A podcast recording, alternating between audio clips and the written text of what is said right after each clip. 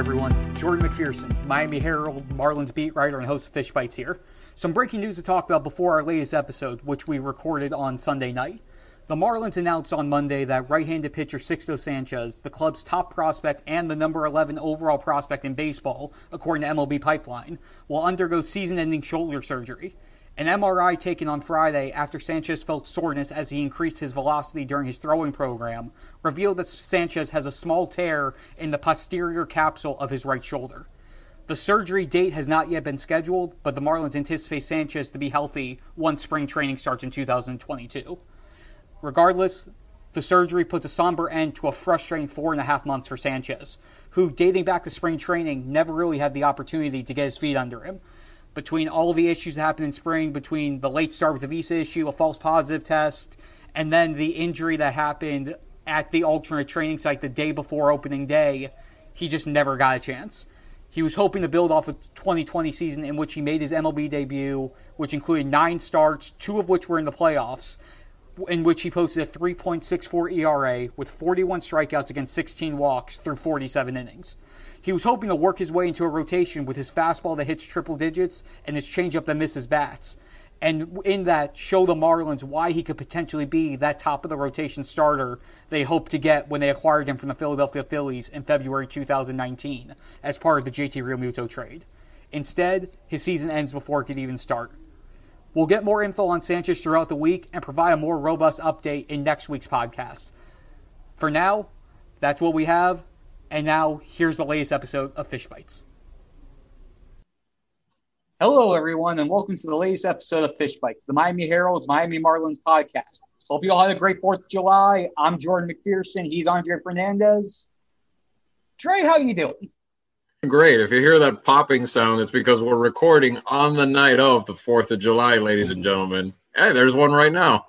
So fireworks going off behind me there. I mean, Jordan's probably got soundproof windows in his hotel in Atlanta, so you're not going to hear anything from his end. But it's the Fourth of July. Yeah, all the fireworks I saw came in the ninth and the ninth and tenth inning. exactly. Truist Park. So yeah, you, you saw enough with what what with the with with the debacle you had the the witness and cover on Sunday night. Yeah, it was an interesting one to say the least, but also one that kind of feels like we've come to anticipate this point with all right, so Marlins lost eight to seven to the Braves in ten innings. They were they were up seven to three going into the bottom of the ninth. They had Yimi Garcia on the mound, the guy you want. They added three runs in the top half of the inning, and then the Braves rallied to tie it up in the ninth. Four runs off Yimi Garcia and then in the 10th inning, Max Fried, starting pitcher, with the pinch hit, bases loaded, two out, game winning walk off single to center field. The Braves win it eight to seven. Second time this year that they've walked, they've had the walk off win the series finale at Truist. And it also brought back memories to a certain game that Dre covered back, what was that, 2018? 2018, when Lewis Brinson homered and they had a six run lead and it, it, just it was a meltdown and the lead just evaporated under a, a wave of, of uh, tomahawk chops and and and the war chant and everything which and not the war chant that i'm going to get used to pretty soon no this this is the the braves war chant and it was so it, it, just it's, it's just amazing that again this continues to happen to them and and serious problem that they that they have and something that unfortunately, I think they, you know, they, I know like an old co- a former colleague of ours, Wells, even pointed it out on Twitter today. They just they failed to address that in the off season. I mean, they went with the in-house candidate, and look, Yimi's not a bad high leverage guy most of the time, but he struggled this year in that situation. And then you put in Anthony Bass. That was another one of the the so-called guys that they were counting on in that role. 16 blown saves as a team. I mean, that's that's a that's an eye popping stat now. I mean, I don't know where it ranks overall. Maybe I don't know if it you you don't know if you looked that up already or not, but that's got to be pretty high among the entire major leagues right now in terms of how many blown saves. It definitely is. Uh, it was tied with the heading into Sunday. It was tied with the Dodgers, Giants, and Cardinals for the third most in Major League Baseball The Mariners are second at 17. Philadelphia Phillies have the most at 22. And that's I was going to say the Phillies are blowing saves left and right, even more, even worse. But outside of them, I can't think of anybody else that was really, you know, this bad. Yeah, yeah, and it also goes to where the Marlins bullpen was at that point heading into Sunday, which we'll talk about why it was the state that it was on Sunday because of stuff that happened a couple games earlier. Right. But they were also Richard Bleier had already thrown in that game in the game on Sunday. Uh, Anthony Bender, who continued to impress, had an incredible weekend through in the eighth. Uh, Dylan Flyer threw in all three games, uh, uh, if I recall. Yeah. yeah. Bleier threw in all three games, 29 pitches, 21 strikes, three scoreless innings. Uh, Bender threw three scoreless. He had two inning, two shutout perfect innings, six up, six down, six strikeouts on Friday, and then retired the top of the Braves order in the eighth. Uh, Dylan Floro, there was no way he was pitching on Sunday after throwing 63 pitches combined Friday and Saturday. so at that point, when you're in the high leverage situations, from the guys they had left, Yimi and Bass were really the only two guys that you feel comfortable unless you're throwing a Steven Okert, a Zach Pop, which you don't. I you can tell they weren't comfortable putting those type of guys into that type of situation. It, can, can, we insert Mattingly's uh, tirade clip right now? The umpire on Friday because that that expresses in in a nutshell. I mean, I read lips as we I'm sure a lot of us did, and, let's let's just insert the word screwed where the f words would go. He basically told the umpire, "You screwed us for the whole weekend."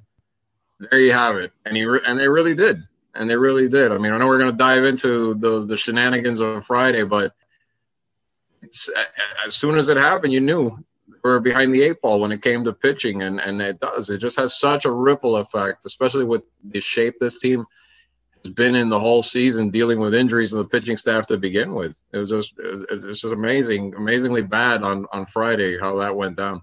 Yeah, and since we've buried the lead enough about what happened on Friday. people know, Jordan. People know. Oh, people definitely know, but just to have make that rehash and bring it up again. Yeah. The latest chapter of the Ronald Acuna Jr. hit by pitch saga with the Miami Marlins happened yeah. again on Friday when the absolute toughest, fully intentionally hitting hit by pitch pitcher out there, Pablo Lopez, threw a 91.6 mile per hour sinker, which is about three miles lower than his average on the season that hit Ronald Acuna Jr. the first pitch of the game Friday. And as Acuna walks around, takes about 10 seconds just standing at in the box after being hit on that big the big padding that he has on his shoulder on his elbow. Brian Snitker walks out, throws a fit. The umpires convene together and they go, "Yeah, Pablo Lopez, you intentionally hit him. You're out." One pitch into the game, and again, it's Pablo Lopez we're talking about here. I'm pretty sure his dog Benny, I'm pretty sure I'm more terrified of what he would do than what Pablo was going to try to do after he got ejected. And again, Benny looks like a sweetheart as well. I'm not trying to say anything, Pablo. I'm just using that side here. Love it. But in the same vein, it completely derailed the Marlins in terms of their pitching. Their bullpen had thrown eight innings that game which granted Ross Detwiler throwing three shutout to to hold it down there that helped. But he did what he could. I mean, yeah, he did what he whole could. staff did a great job to hold it to one nothing. Yeah. Yeah, but in that same vein, it you knew that at some point during those three games, it was to come back to bite them, and it ultimately came back to bite them on Sunday.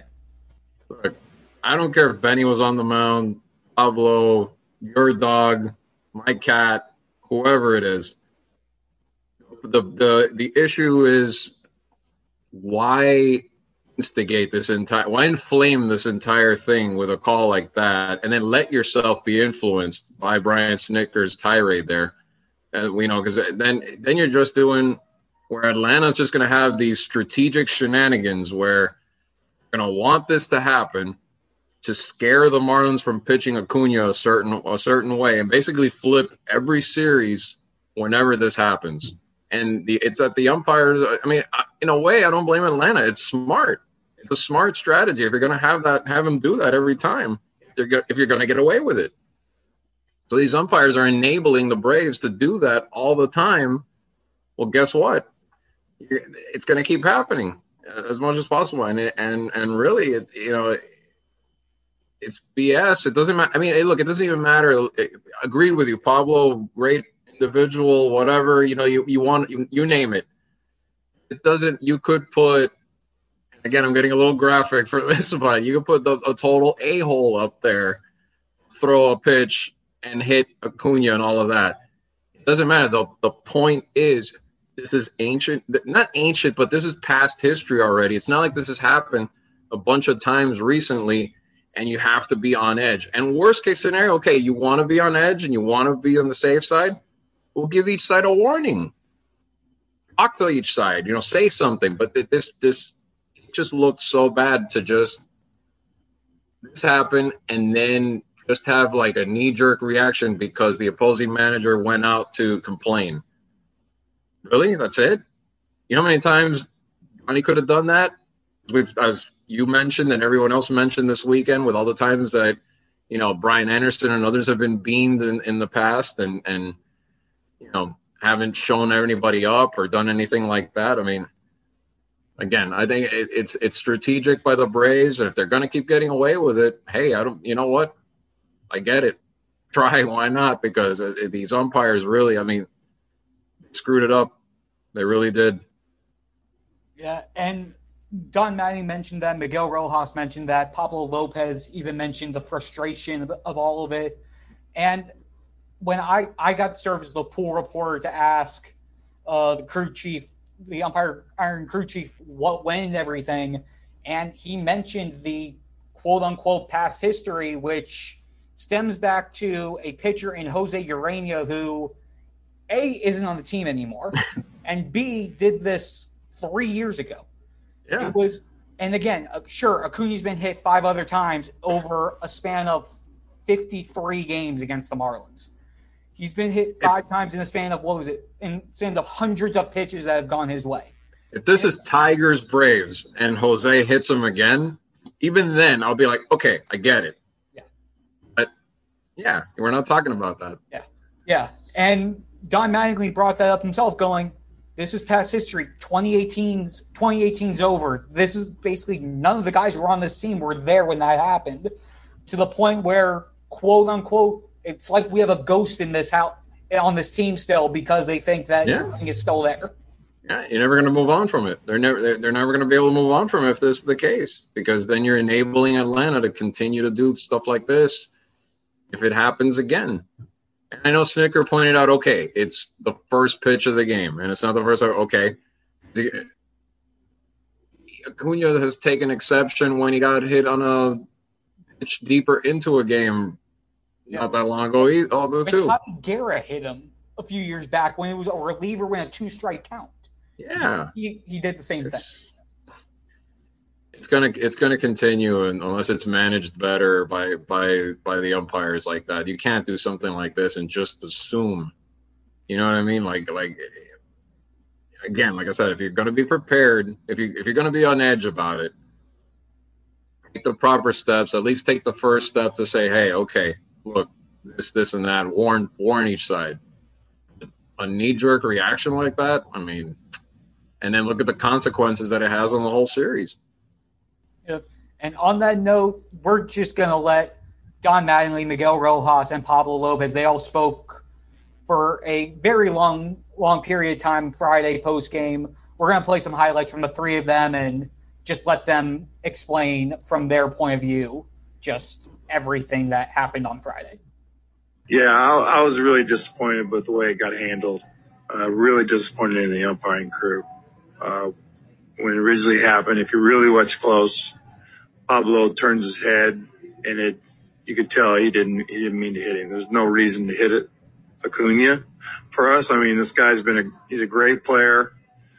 Um, we have tons of respect for the Braves and we, we've even talked about it openly about this as a club that, you know, we gotta, we gotta prove that we can play with. We feel like they were the class of the division. So, and there's absolutely nothing going on this year with, with the Braves. So, and when Dan tells me, you know, because of the history and it always happens and it's always Acuna, it's just not true. It's not true.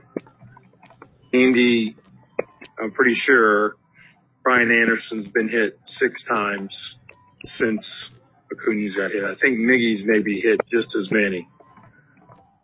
Pete O'Brien's got a broken rib from Soroka, 100% on purpose. So this isn't, there's nothing that's over. 18's over. And for Dan to tell me that this is a history, there's been, there's been history in the past from a guy that's not even with us anymore. So to throw Pablo Lopez out of a game on the first pitch is abs- he got basically Dan got bullied into it. The when it happened, nobody did nobody said anything. They didn't come out and start this right away. Hundred percent. Just I don't I don't know what happened to Dan and what he he was thinking there. But to tell me this is in the history and this is in part of this is 2018 this happened. Right? And to say he's not the only guy that gets hit. We've been hit plenty of times and we're not complaining about it. So it got mishandled. 100% got mishandled. No, we were just trying to get ahead, but try to pick a spot like in the like inside the strike zone. You know, like uh, I was telling like you can go back and watch my last start against the Atlanta Braves. It was a Sunday at home. My first two pitches were like fastballs trying to go up and in in the strike zone. You know, try to work ahead, get ahead. We all know Acuna's a superstar. We all know the things he does. You also don't want to put him in base because he's a guy that can steal 40, 50 bases a year. But that was just a poorly executed sinker, you know. Um, I just the ball just ran instead of sink and unfortunately hit him and that's not what I want. That's not what you want on the first pitch of the nine. What I saw is a situation mishandled by the umpires. They never, uh, if they thought it was on, on purpose and intentional, the, the guy behind the play or whatever, if they have an idea that what's going on or what happened in the past or whatever they, they think about, they should have, they should have thrown him out right away, you know? Without like getting together or, or waiting for their manager to, to go out there and tell them what to do, you know? That's one of the things that I like, I'm, I'm so disappointed about, uh, not, not just the umpires, but the way they, they handle the situation because, uh, I'm not like throwing my hands in the air every time I get hit by pitch by then or Andy, every time, uh, Andy got hit by pitch in the last four years by them. And if I have a problem with one of the guys, like I will, I will solve it or I will try to, you know, make it, make it right. Talking to, talking to the, the, the, the pitcher or whatever it is, you know, uh, there's, there's different ways that you can, that you can take care of business and not just going out there and trying to bully the umpire and the other team just because, you know, one of your best players is getting hit by pitch. At the end of the day, we don't, we don't, we don't want to hit a, a Ronald Acuna Ronald Acuna has been killing us with the ball down and away. You guys recall this guy hit a homer when, when, when we throw a fastball down and away, you know? And this is the first time he got hit by pitch this year, you know? Like we played two series already, span of whatever, like nine games, eh, seven games or whatever it is. And we're trying to pitch him up and in. You know, that's not a, that's, that's not something that is new. Pablo is the nicest guy in the world. I, I understand they don't they don't need to know about our players, and they we don't want them to know about us. You know, we're playing a different team, and at the end of the day, I just care about my players, and I know Pablo didn't do that on purpose.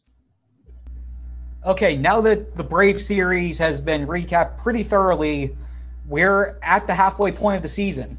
Uh, the Saturday's game marked game 81. Sunday obviously was game 82. The Marlins are 35 and 47, 12 games under, about nine games back of first place. Uh, overall, it was about what we probably should have expected from this team through the first half of the season. Yeah, I mean, I, before we go, I, I forgot one last thing in our last segment. Shout out to Tommy Hutton for always being Tommy Hutton. I Yeah. loved how he reacted to all of this this weekend, including the torn piece of paper on Sunday That was on camera. it was a Well visual representation of what I did to my game story as the ninth inning unfolded. So Uh, absolutely. kudos. Thank you for being you. Yes. Yeah, exactly. So, on that note, yes, I, you know, and we've been saying it for weeks on this show, and and you know, could it be? Could it have been a little better? Maybe if injuries didn't have had, wouldn't have happened. But again, I mean, I, I don't know. We both saw this team. We so- both saw this year as a another year of progression where they were going to be a little closer to their goals. Guys were going to come in, make their debuts, continue to develop that sort of thing. With the veterans they brought in, were they going to be a little better, a little more competitive? Yeah, and they have been competitive. I mean, you look at it, a lot of close games. But when these injuries happen, and you're trying to piece together the rotation, and you're piecing together the lineup one day, and then it's just hard to expect the team to truly contend. I mean, they want to say that, fine. They want to, you know, put that out there. But the truth is, yeah, for a while now, for a for a month now, ever since that one and eight road trip, you knew that that was it. Like pretty much now, you have to start looking ahead, and you start to start, you know, completely thinking. They're always thinking big picture, but you have to completely start thinking big picture again. And I think even the trade the other day, you start to make some strategic moves financially, like they did with that move for you know the, with the panic move. Um, and now, as we get closer to the deadline, I think that's when things are going to get interesting. These next three, these next four weeks, actually, as you see some of these veterans, which other ball clubs that are in contention are going to have an interest in you know acquiring some of these guys, even some of these pitchers that have been among the better pitchers in that bullpen have some value, I think, for, for some contenders. We'll see how much the Marlins, who, who the Marlins are willing to part with, and who not. And just to clarify, by panic move, he means for player Joe, Okay. not an actual desperation move. No, with a K. Yeah, Yeah, I should have. I should have said that. I thought. Thought what, hearing those jokes all weekend, I was like, yeah, let's throw one more in there with a K. Yeah. And but to go back to the a lot of close games, it's not just a lot. Fifty-six of eighty-two games have been decided by three runs or fewer. Yeah. Twenty-six of eighty-two games been decided by one run. It's literally seventy percent of their games have been decided by three runs or fewer on either side of it. And in those games, they're nineteen and thirty-seven. They're seven and nineteen and twenty-six games decided by one run. It's a lot of games that if things obviously if a few things happen this way, one thing changed here or there, could flip the record. But obviously they've shown they are still stuck in that point of these clutch moments that just don't come. When you get to the point, look, 2018, they didn't know they they couldn't even contend. I mean, 2019 they were a little better and they started to contend. And last year they did what they did in a shorter season. But they're at the point where they're getting there. They're getting a little. They're getting a little closer. Now you're in the close games. Now this team, yes, part of it is injuries. Part of it is, you know, patching together all the time the lineup and the, and the rotation, etc. But a lot of it is because you're dealing with a young team. A lot of these guys are just prospects that are getting their first experience. They have to learn how to win. They have to learn how to win, and that'll happen with time. It will happen little by little, but they're not there yet. And, and but again, like I think I mentioned this to you last week, when you these teams that you see build toward being a contender over a you know over several years, it, it it's there steps. So they're at the step where they're playing close games. Now the next step is winning close games. You may see that depending on what moves they make in next year. That's the important thing is continue to see how the big picture fits as we go forward. And this is going to be obviously a huge month for that, depending on what they can acquire before the deadline. Yeah. And on that note, we're going to take a quick break. And when we come back for the second half, we'll talk some All Star game. The Marlins have their representative for both the All Star game and for the Futures game. So we'll dive into that and we'll do a little bit of minor league talk as well in the second half of the show. So we will be right back. All right, we're back, everyone. Well, the All Star break is just over a week away. And the All Star game in itself is just about a week away as a result. And the Marlins, once again, they have one representative, and I don't think anybody's surprised that it's Trevor Rogers. I mean, it oh, would have been a complete, it would have been a complete shock if it was anybody other than him. No, absolutely. I mean, what Trevor's done is pretty remarkable. I mean, you you look at the jump he made last year. We talked about it from the minor leagues then come up and then be effective as effective as he was. The slider got so much better. It, it, it literally allowed him to vault a few other guys that they probably had in mind on this sort of timetable. And, and then to not just come up, but to, to dominate the way he has, it's been pretty impressive to see. I mean, it's good to see because again, all that talk we've said right now about the long term and the future, you're seeing a potential long term piece in that rotation develop and and and show you what he can do. I mean, I'm interested in seeing how he finishes out the season. Obviously, we know they're not going to, it shouldn't push him to the point where it's too many innings toward the end of the year, but I think he's probably got about maybe two months worth more of starts, depending on you know how they manage those innings the rest of the way and it'll be fun to see. It'll be fun to see how he closes out because it's going to be. I think his his cap is uh, not cap. I'm sorry. His high as far as innings in a season is 136, I believe, in the minors a few years ago, somewhere around there, 136, something like that. So right now, you know, he's getting around that close to that 100 inning mark, I think, or so, more or less. So so it's going to be with a few more starts we'll see how the durability holds up, how how he keeps on adjusting to to other teams' lineups. Again, great to see a guy like him, you know, that, that that's come a long way and and and really, you know, impressed a lot in the last couple of years with the way he's made this huge jump. Yeah, in 2019 in the minors, he threw 136 and one third innings. That's what it was. Yeah. Uh, at the time of him being selected to the All Star game, he was at 92 and a third, uh, 16 starts, seven and five record, 2.14 ERA, 110 yeah. strikeouts against 32 walks. His ERA among qualified National League pitchers is only behind Jacob DeGrom, the San Francisco Giants Kevin Gausman, the Milwaukee Brewers Brandon Woodruff, the Phillies Zack Wheeler, and the Washington Nationals Max Scherzer. Scherzer's the only one of that group that wasn't an All Star this year, which yeah. I'm assuming he's going to be one of the alternates. Uh, Degrom's mentioned that he's not going to pitch in the All Star games. So there is going to be room for another pitcher in there, so I would assume Scherzer would be the first one to slot in. But yeah, but to see his name basically up there in that upper echelon in terms of his stats compared to some of these greats in this first full season of his, which again, let's see what happens as he continues going. But to see him matching up with these guys through the first three months of his first full big league season has been nothing short of remarkable.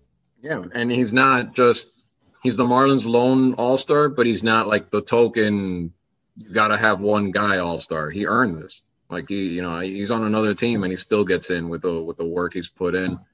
And I mean, this is more impressive even than when Caleb Smith was doing it a few years ago when he was making his All Star run until he got hurt. And you know, but then even Sandy's numbers last year. This is this was very well, very good to see um, one of the guys that they're counting on. You know, one of their first round picks. I mean, how many times have we talked about all the first round picks that have gone belly up for them, or haven't, or had just haven't panned out to the expectations? I mean we're going to talk about the futures game, and we're going to bring up one very recent first round pick that has been struggling lately in the minor leagues.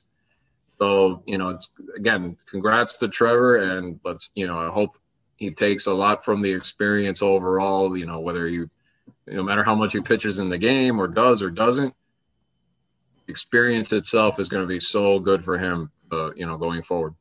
Definitely. And on Trevor, just to wrap it up, uh, he's at 92 in the third, heading into the Marlins' final homestand. Uh, pitching coach Mel Stottlemyre Jr. mentioned uh, early last month that the they were hoping to keep him around about 175 innings this year. Obviously, he'll be right around that 100 inning mark going into the All Star break, and they were hoping to use that the All Star break plus moving Trevor to the back end of the rotation, having be the fifth guy out after the break to give him an extended 10, 12, 13 day rest period. So it'll be interesting to see if the Marlins want him to pitch in the game or just go go out there and get the experience of it. Trevor on Sunday said nothing's been finalized in that front. They're hopefully going to have that figured out at some point over the next few days.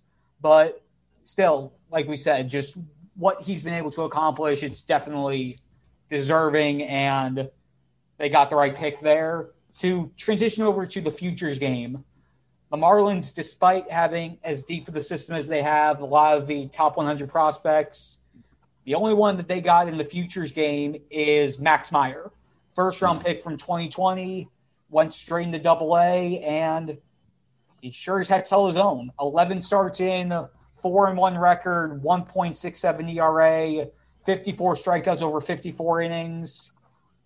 He's looked the part in his big in his pro ball debut.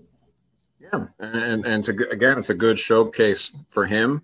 You know, I saw it a few years ago when I covered when Jorge when Jorge Guzman went out there and you know made his brief appearance. The whole thing I think it's only going to help, you know. And, and uh, again, you see another first rounder that's doing well for them at the minor league level. I mean, another guy that you know maybe didn't have wasn't as big, maybe the name value, but Jake Eder had another good you know run in the minors this year. That you know he's one of those pitchers. There's a few of the pitchers that we've talked about that have progressed really really well, but it's good to see for Max. I think Max is going to have a good opportunity there to really show and to continue to you know you don't in terms of the pitching in the game itself, you don't really get a lot from that because it might he may only throw, you know, an inning. Who knows how many pitches? I mean, Guzman threw like ten fastballs, so you can't really take much from the actual moment. Again, kind of like Trevor. It's that experience around those guys, just everything I think is going to help and continue as he as he develops. And I think Max has done a phenomenal job, and and it's what we wanted. It's what everybody wanted to see is how he'd perform when he finally faced other teams in pro ball, not just you know what he did last year at the at the alternate site. Yeah, and now to transition to one of the other guys who, if he was playing to the level of expectation that the Marlins organization and just I'm assuming the baseball community at large is expecting him to, he'd probably be in consideration for as well. JJ Bleday, the Marlins 2019 first round pick, uh, he after going two for four on Sunday, he brought his batting average right to the Mendoza line. He's hitting 253 games for Double A. Uh, exact numbers: 39 hits in 195 at bats, uh, 50 strikeouts, uh, eight doubles, six home runs, 23 ribbies. I know again that 200 number is just it's tough to look at, especially with how advanced of a hitter the Marlins keep saying he is, with what we've been seeing from him in spring training, and just the overall expectation for them as they were hoping he would be a, pretty fast riser through the system, and to see him hitting that hitting that wall there is been interesting to watch. Now the important thing is to see how he's able to get past that if he is able to get past that. Yeah, and you know sometimes the batting averages I mean, when it's that low, it is a bit of an alarm bell. You're right. I mean, I, I look though at the strikeouts too, and that's something you know you you, you want to see if he's if he's his approach, what's going on there. Is there something wrong with the swing? What what what is it exactly? You know, is it a mechanical thing or is it just you know what issue is he having that's just not letting him consistently do what he can do and you know just show the kind of power that he has and the kind of ability to be that run producer that we saw at Vanderbilt and we've seen at times, you know, but maybe not consistently enough. I mean, this is a guy that still, I think, you know, some has some tools that play well, I could play well at the next level if he continues to develop. But it is alarming because, again, he's another one of the big investments that they're counting on. And when you look at you know, a couple of the other guys that were drafted after him that year, but the Marlins did not take the Riley Greenes of the world, CJ Abramses of the world that I remember going to watch in Atlanta when I was at the Athletic, and they're tearing it up at the minor league level, both of them respectively. And you're like, are we gonna go look back? Are we gonna look at this a year from now and say did they make the right pick? I mean, it's not it's not time for that yet. You hope that JJ still can turn this and continue. Yeah, I know he homered the other day. Maybe it's a maybe that's a positive sign that'll help him along, and he's definitely got still plenty of time to turn this around and continue to to get back on track for sure. But it does in the back of your head, it kind of you know that's there. Like, all right, at some point we need to see this get better, or what do they really have uh, from JJ Bleday? Is he's going to be the guy that they hope and expect him to be? And it also just goes back to what we've been seeing just in general from the Marlins, the hitting side, the hitting prospects that they're still trying to continue to get through the system. Uh, yeah. Still haven't seen, obviously, Monte Harrison. He's going through a rehab assignment now. He basically been out for bulk of the last month. He was a guy who they probably need to give him one more chance in the big leagues to see what they have from him. Uh, Lewin Diaz it's came up a little bit in the big leagues, but they're still not at the point where they're comfortable bringing him up full time yet. Uh, and then you have that, still have that second wave of outfielders that you see Peyton Burdick, who's been a lot of boomer bust since moving up to the double A level. Still mm. haven't seen a lot of consistency from the Connor Scotts and the Cam Misners either.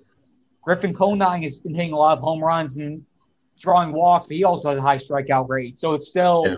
finding that. Yeah, power power's never been an issue for Griffin. Uh, we've no. seen that even when he was with the Blue Jay system.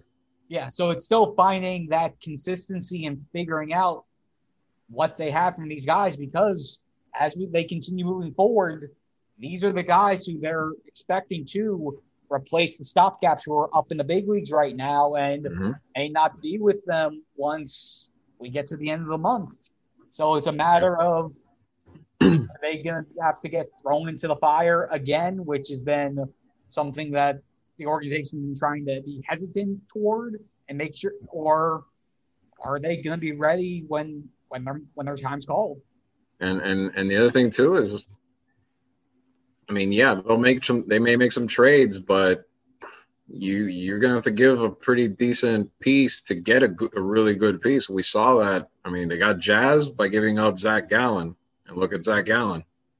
You know, you're not talking about some of the pieces that we know that right now everybody's talking about that are going to be the one that going to be the guys that they'll be willing to part with the veterans that may not by by themselves that may not attract caliber of prospect that is that game changer you're talking about that you know would surpass in in terms of level of talent the guy or or the uh, and teams just don't teams just don't give away top 10 prospects. They don't i mean if they do you maybe you're going to have to look at it pretty closely because there could be a reason that's not favorable for the team that's acquiring them either so that's the thing you're not going to you know that or you're you're going to pay a hefty price to to get said player. So you know that that that's the dilemma. It's like there's a lot of pressure on on on them right now to see where some of these prospects land. There's been some good ones and, and some like JJ. You've seen some guys like like Lewin. You've seen some guys like Jesus Sanchez that have done well, but then at the same time, you're worried about Bleday and and what happens from here on. Again, it, will is what we're going to be wrestling with for the next year and a half at least, or maybe longer. Yep, and we'll have a little more clarity at the end of the month. But until then, this is going to conclude this episode of Fish Bites. Next week's is going to be pretty busy considering we have the draft going on on starting on Sunday. We'll have a final All Star preview, and we'll have a little bit of time before the All Star break happens. So expect a lot to go on throughout this next week, and then with the trade deadline at the end of the month, never ex- never anticipate when some of this movement is going to start happening. I mean, I don't think we saw saw the Panik move, the Joe Panik move, coming when it did. So expect a lot to be happening throughout next time. And until then, I'm Jordan McPherson. He's Andre Fernandez. Thanks so much, everyone. Thanks, guys.